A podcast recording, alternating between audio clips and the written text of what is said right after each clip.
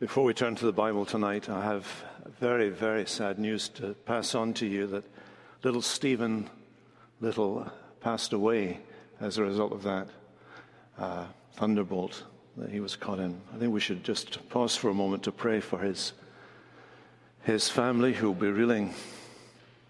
It's impossible actually to even imagine what they're feeling right now. Let's pray for them, shall we?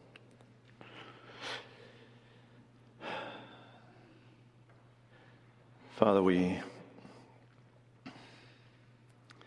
we come to you, we have no words. Uh, in the multitude of speech, sometimes there is just foolishness. We come to you because to whom else can we go? We come to you because you've made us and you've made the life of this little one who is now in your presence. And uh, as we come to you tonight, our hearts are full for his family, for those who love him and whom he has left. Father, we pray for his mother that she would recover from her injuries. We pray for them as they come to terms with this news. We pray that you would give them, Lord, extraordinary comfort that you would help them to express the grief that they have, that they would find in your church and among their Christian friends the strength. And may we all do what we can do for them, to, to the degree we know them, to be with them through this terrible time. We think of all of our church families on vacation all of them who've set off looking forward to a happy time together as a family. I pray, Lord, that you would please protect them from such circumstances. You are the God of all comfort. You are the Father of mercies.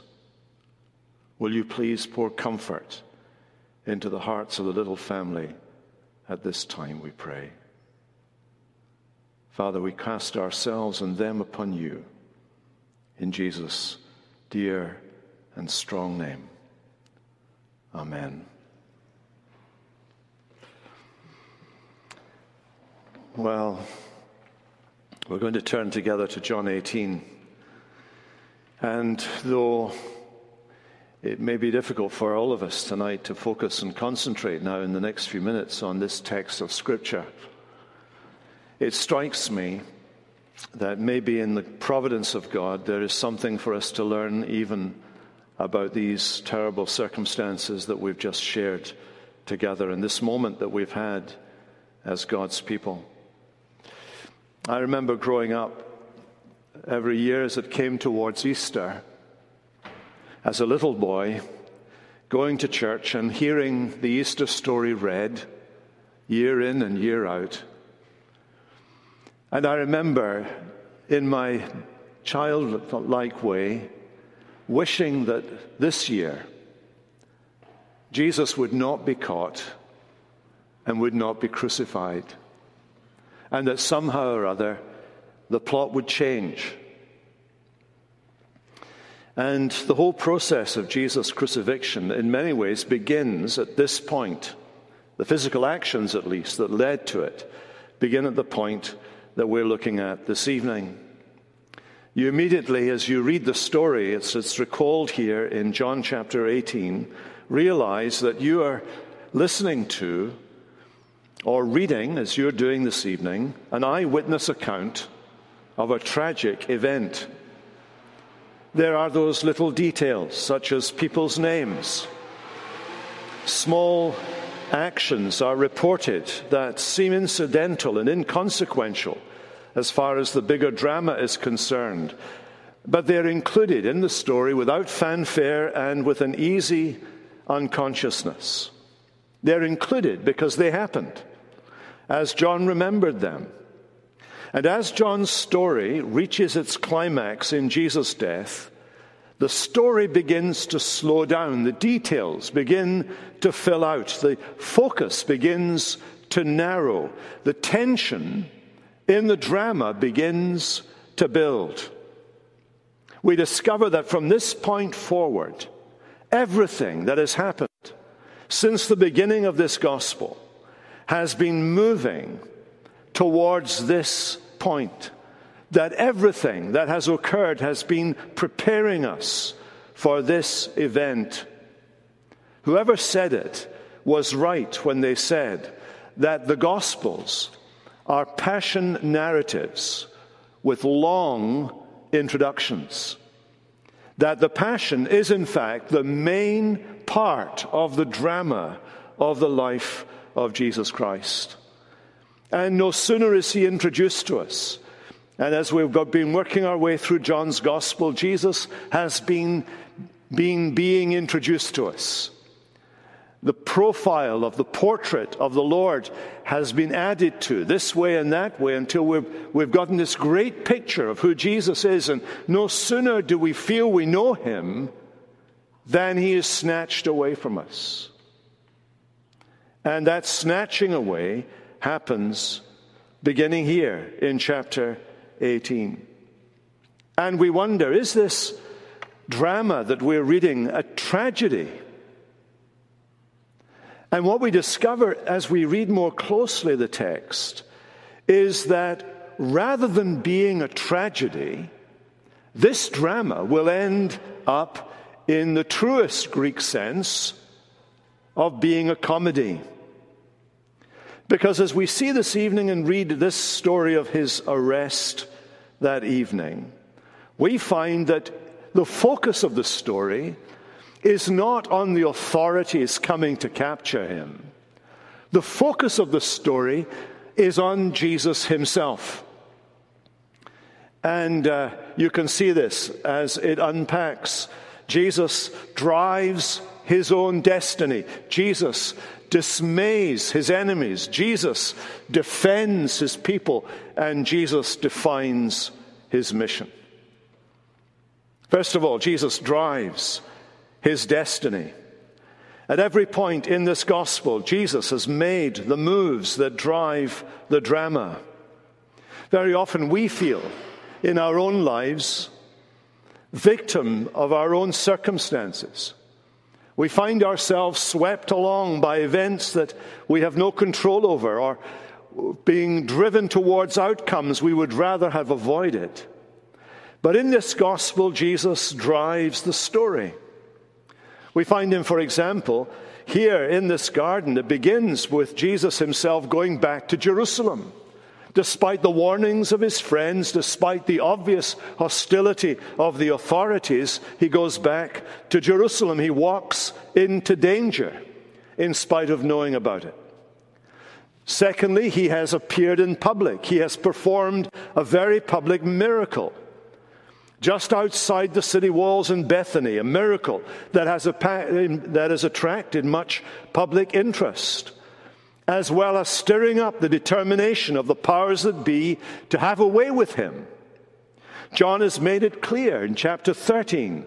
Jesus knew that the time had come for him to depart out of this world to his Father. We're told in chapter 13, 21 that he was troubled in spirit and he testified to his men, Truly, truly, I say to you, one of you will dis- betray me. And third, we have seen him dispatch the betrayer, Judas, to do what it was in his hardened heart to do. What you are doing, Jesus says to him in chapter 13, do quickly. And so, with every action Jesus has taken, we find that he has done so with a clear understanding of the upcoming events that are now about to unfold. He predicted his betrayal. He led his followers out of the safety of the upper room where he had spoken to them to a place where he had begun to pray, and we read about the prayer in chapter 17. He's now crossed over the Kidron stream out, to, out of the city towards the walled garden a walled garden, most likely loaned by a friend, a wealthy friend, for him and his disciples to go to to have time together out of the spotlight. We know that it was a familiar spot. Look at verse 2. Judas, who betrayed him, knew the place because Jesus often met there with his disciples. It was a favorite meeting spot out of the public gaze, known only to Jesus' followers. And we might have expected that Jesus would avoid arrest, knowing that Judas was going to be the betrayer, that he wouldn't go somewhere that he knew Judas would find him. But here he is deliberately going there. He knew that Judas knew this is where he would go. And it's now, publicly, that we discover that Judas has now officially changed sides. Throughout this gospel, wherever he has been mentioned, he's been described as the betrayer. Now we find his betrayal in action. And so in verse 3, Judas, having procured a band of soldiers and some officers from the chief priests and the Pharisees, went there with lanterns and torches and weapons. You see how John blanks what's gone on since Judas left the upper room. He leaves the other Gospels to fill in the background. They tell us about the deal with the religious leaders. They tell us about the financial arrangements that were made and the plot to identify Jesus with a kiss.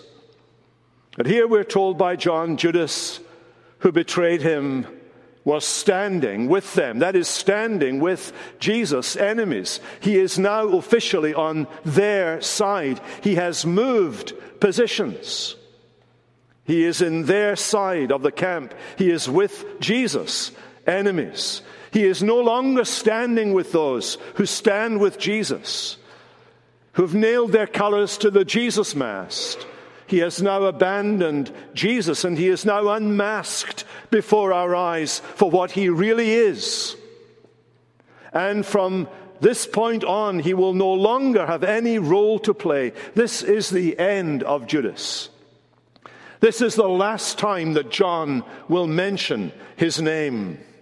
The Gospels are not interested, as we are very often, interested in knowing what was going on in his mind or what his motivations were or what the mystery of iniquity in his heart spelt for Judas. The Gospels are not interested in any of that. What matters to John is that from this point on, Judas disappears into the darkness that has overtaken him. The darkness that now fills not only the night in which he meets Jesus there in the garden, but his own soul is captured by the darkness of this world. Jesus had said that. En route to the walled garden, the ruler of this world is coming. He has no claim on me. But I do as my Father has commanded me, so the world may know that I love the Father. Here's the betrayer coming. He comes with two groups of armed men. There's a band of Roman soldiers and a group of Jewish law enforcement officers.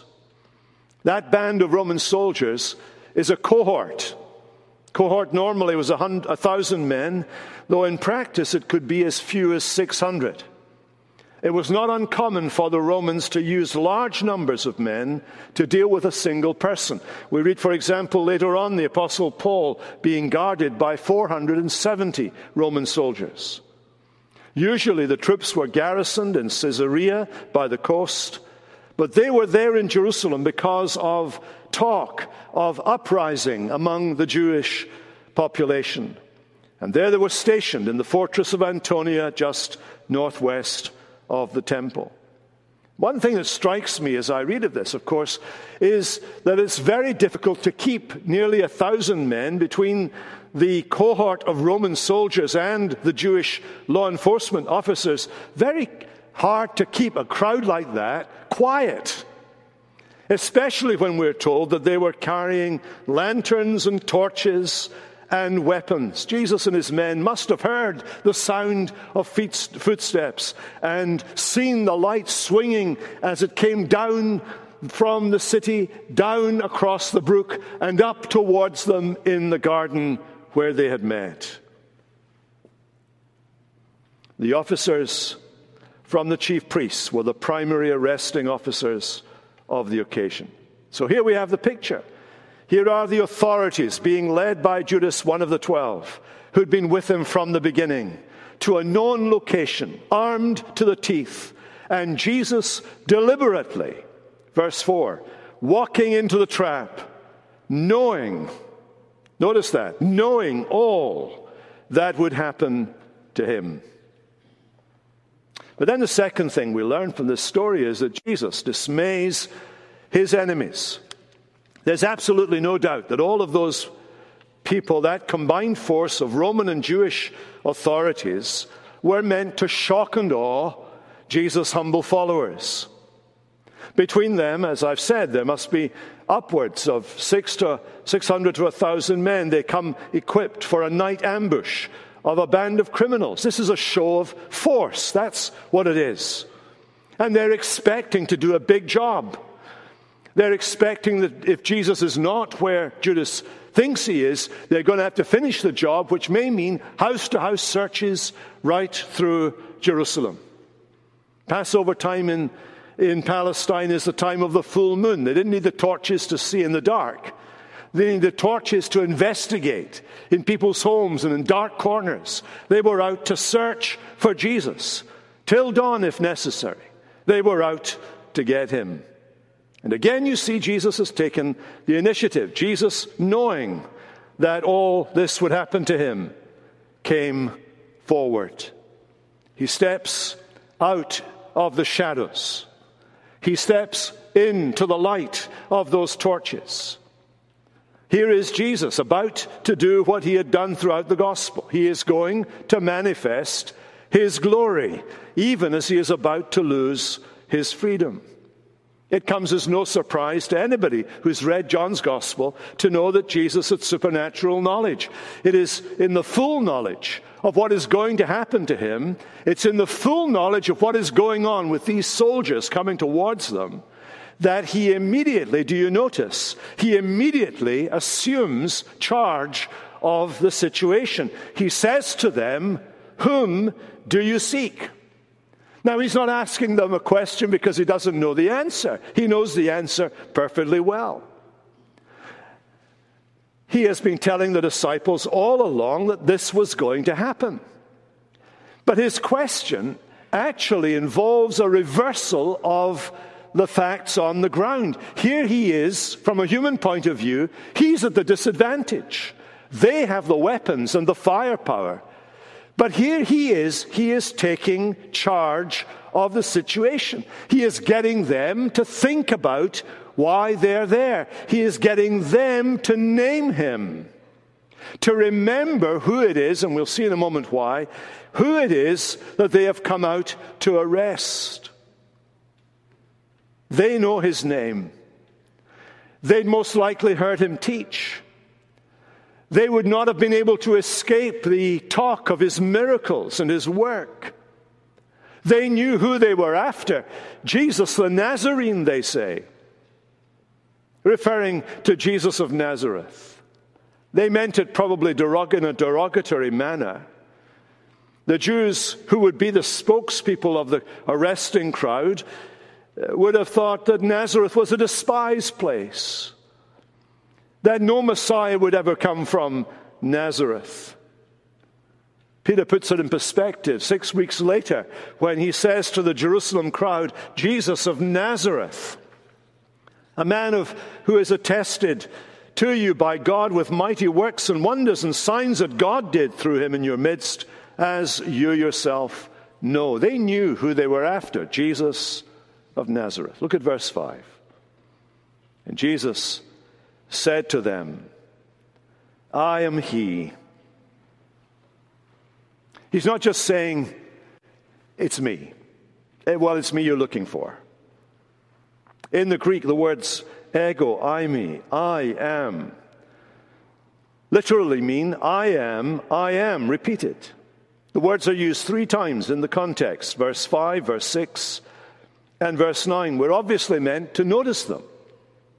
We're obviously meant to ask ourselves the question why does Jesus use this particular form of speech? In the Greek translation of the Old Testament, the Septuagint, these words ego eimi, translate the words ani hu in Hebrew. This sentence, I am, is frequently used in the Hebrew and therefore in the Greek as a declaration of unique divine identity. You find it in the Torah, in Deuteronomy 32 See now that I, I am, even I am He, and there is no God besides me. It is a self identifying expression for God. This is how God introduced himself in Exodus 3 to Moses. When Moses says to God, Who shall I say sent me? God says to Moses, I am. Tell them, I am has sent you. I am that I am. Later on in the Bible, in the book of Isaiah, which, if you come regularly to 10th, you now know off by heart. The book of Isaiah, chapter 43 and verse 10.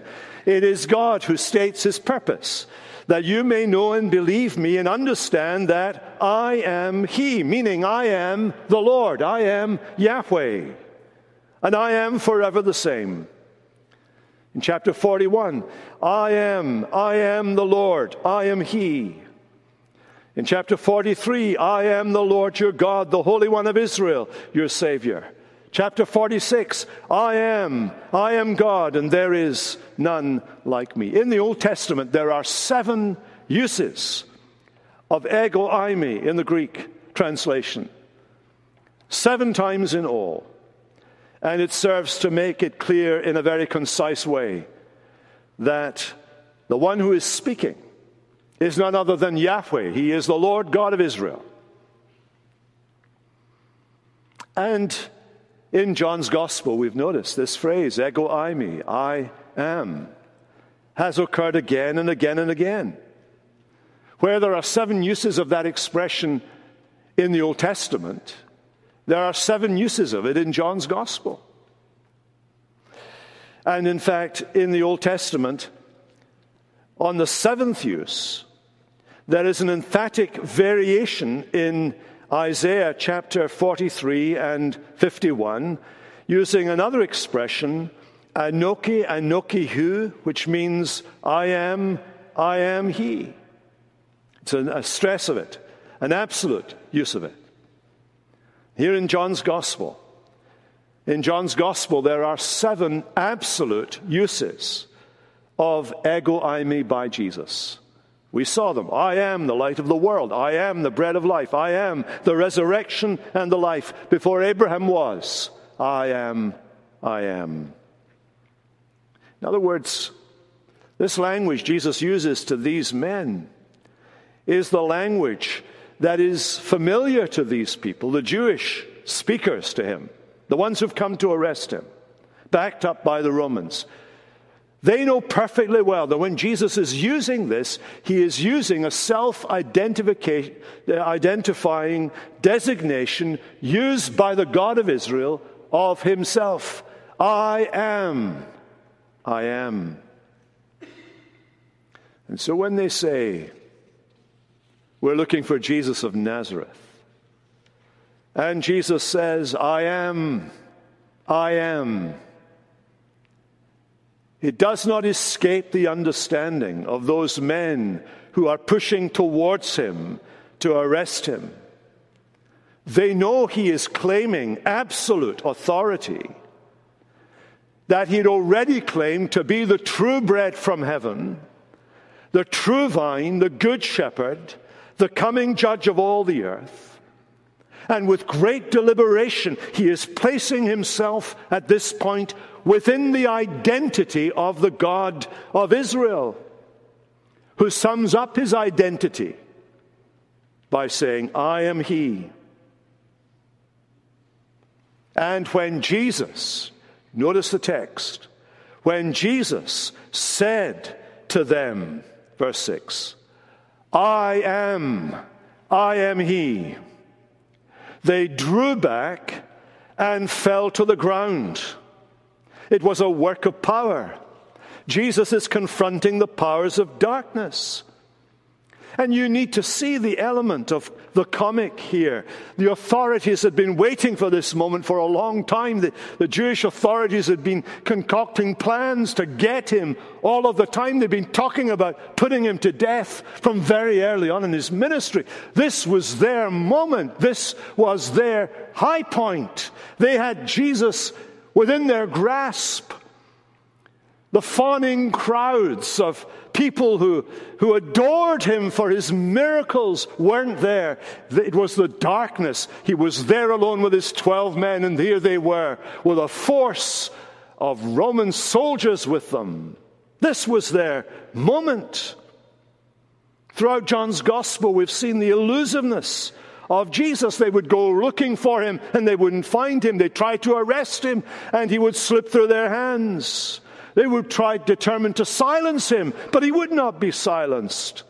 And every effort, every effort had failed. Every effort.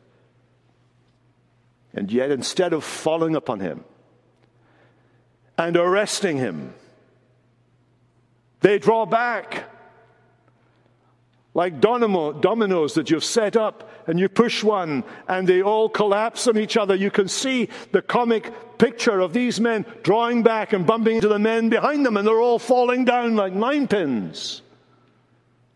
Chaos ensues because they're afraid. There is a fear.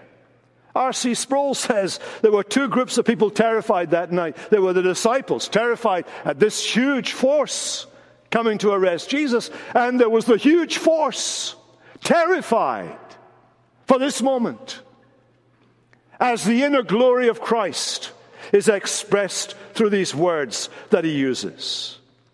And the only person that night who was not afraid is the one who was outnumbered a thousand to one who stands serene and confident in God, acting as Moses did when he found himself with the people of Israel with their backs against the Red Sea, acting like Elijah when he was surrounded by the Syrian army. He stands firm. Judas and the soldiers represent the powers of darkness, and those powers of darkness are still abroad in the world today, beloved. Behind them is the evil one. Jesus said that. Behind Satan was the evil one, the devil. And we learn from this little vignette in the drama that all the hosts of hell, all the machinations of man have met their match in Jesus. Whatever evil lurks in the background of your life, whatever evil is yet to come, we do, we face it. We face it in light of Jesus in this story. All authority in heaven and earth has been given to him. He has said to the Father in chapter 17, You have given him authority over all flesh. Here he demonstrates it. He is not having his life taken from him. He told them that. He is laying it down of himself.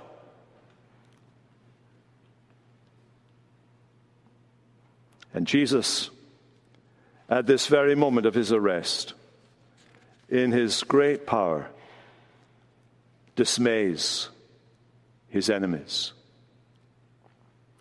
But I want you to notice, thirdly, that Jesus defends his people. He did not call for the assistance of angels to come and wipe out the opposition. Once again, having recovered from the startling use of this expression, I am, I am, once again they gather themselves together and they ask him the question, or he asks them the question, Whom do you seek? And they said, Jesus of Nazareth.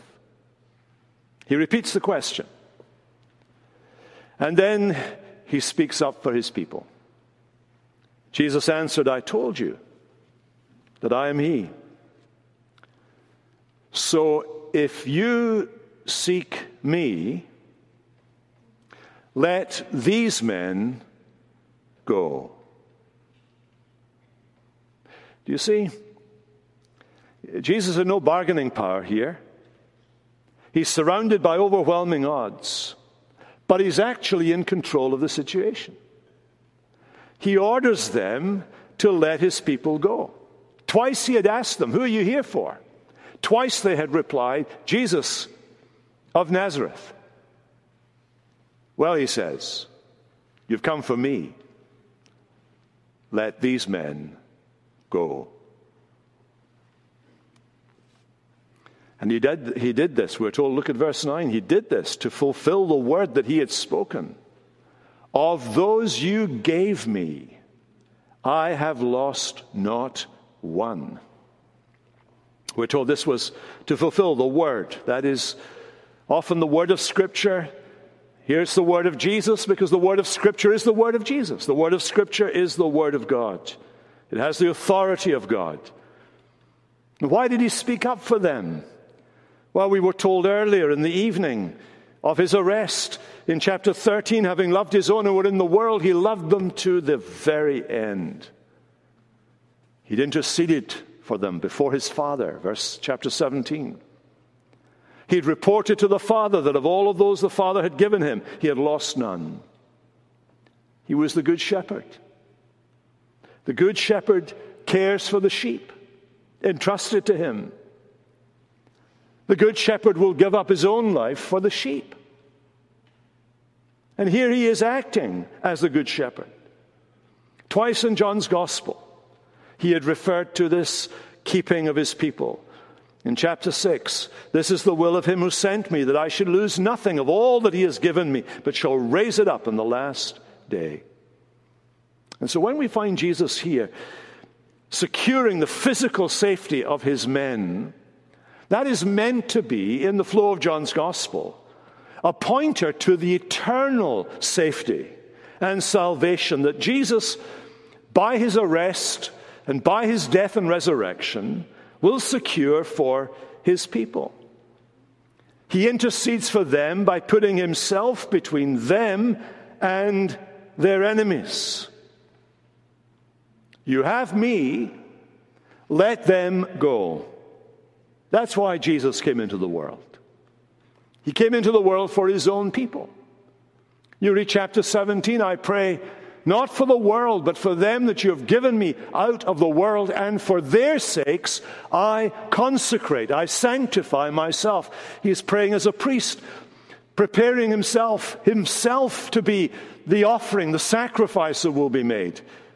You have me, let them go. Can I say to you this evening, if you're not a Christian person, there is the very heart of the Christian message. This is why Jesus came into the world. He came into the world in order that he might say that for, for you and for me. You have me, let them go. He's putting himself in harm's way so that his people might be safe and saved. Isn't that amazing? He is able to save to the uttermost all those who draw near to God through him. Well, it's at this point, as this part of the story nears its end, that Jesus defines his mission. There's this little interlude here. Then Simon Peter. Well, if you've been following the series in John's Gospel, that in itself just about makes you pause and think, what is Peter going to do next? Because here is a poor man who suffered from foot and mouth disease. He opened his mouth and regularly put his foot in it. And on this occasion, he did his usual. Simon Peter, having a sword. Well, that's not good. That is not a good thing. It's being in the wrong place in the wrong time, carrying a handgun when you shouldn't be. And here he is in the midst of this situation, and the authorities are there with him, and, and Peter has a sword, a, sword, not just a dagger, not just a dirk, which Scotsmen stick in their, in their, their socks when they're wearing their kilts. Just a little dagger, and they do that just to show themselves macho, because they really are. But This is a, this is a short sword. He's carrying it. And out it comes in front of the authorities. Out it comes. He, you know, Peter, he hasn't really assessed this situation here. They're like, there's a thousand of them, maybe as many as that, maybe even if there's only half of that. That's a lot of people, okay? And you've got one short sword, like, what are the odds? He hasn't thought any of this through. Well, that's what Peter did, of course. He never thought things through. But what is Peter actually doing here? Well, for one thing, he is rejecting Jesus' self confessed determination to humble himself and offer himself as a sacrifice for his people. I mean, Peter confessed. He had confessed him to be the Holy One of God, but he's not willing to let him fall into the hands of his enemies. It all sounds very noble. It sounds just the kind of thing you'd want somebody to do for you, and so on. And what John is doing here is not so much showing up Peter's failure, nor is he inviting us to, to analyze Peter's psychological makeup, but he's exposing the fact that once again, to the very end, even Jesus' closest, his nearest and dearest, were trying to stop him doing what he'd come into the world to do. You remember they tried to stop him going to Jerusalem. Well, we can't go there. Don't go there. Why do we have to go back there? Don't you know they're, they're going to kill you if you go back there? Constantly, they were doing this, trying to keep Jesus from doing what Jesus said he'd come into the world to do. Because to a Jew, a dead Messiah was no Messiah. They didn't want a dead Jesus, they wanted a reprise of that triumphal entry when they come into Jerusalem with Jesus on the donkey and them behind him and everybody welcoming him and saying, Hosanna, Hosanna. That's what they wanted. They wanted dead Jesus.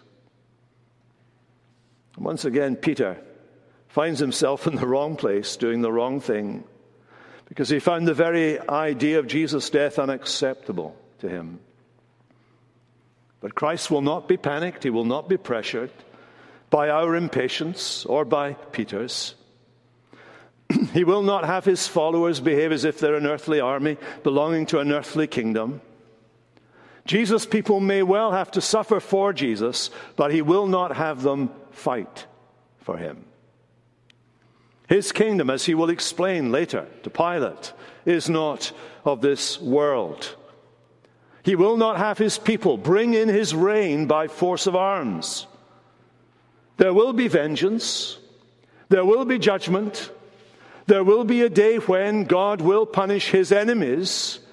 And what a dreadful day that will be, but it is not this day. This is the day of salvation. And Jesus spells that out to him.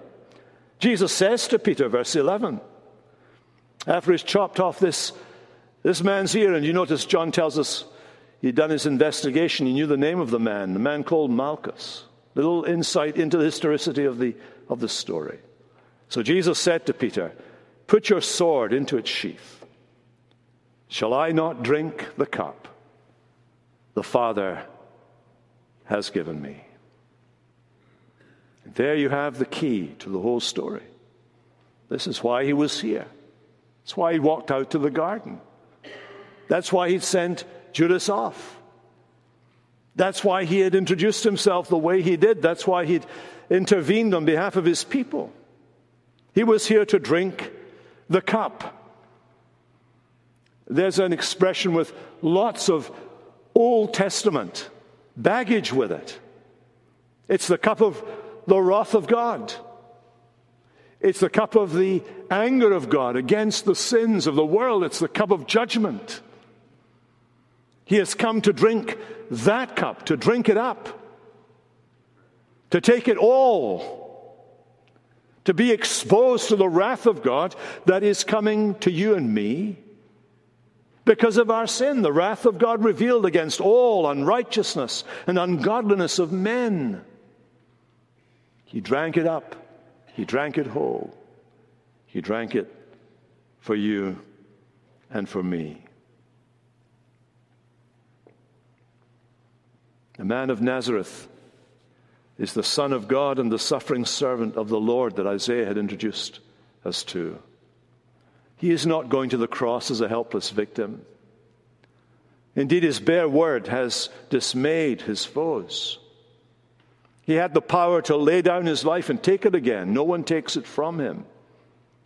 What he's come into the world to do is his will, his own will, the will of his Father. He's come into the world out of love for his people and obedience to his Father. He will drink this cup and he will drink this cup alone. There was no other good enough to pay the price of sin. He only could unlock the gate of heaven and let us in. And there we have the heart of the gospel. And what are we to do with it? Well, we're to do with it as we learned this morning. We're to believe it. We're to believe in the Lord Jesus Christ. And we will be saved. Let's pray. Father, we pray that this evening you would take your word, and especially, especially do we pray for Kit and JD that they, as well as we, might take comfort in the fact that Jesus drives our destiny as well as his own. That now, as our exalted, enthroned King, he reigns over all things. And one day, when we are in his presence, he will wipe away every tear from our eyes. We cast ourselves upon your mercy this evening in Jesus' strong name. Amen.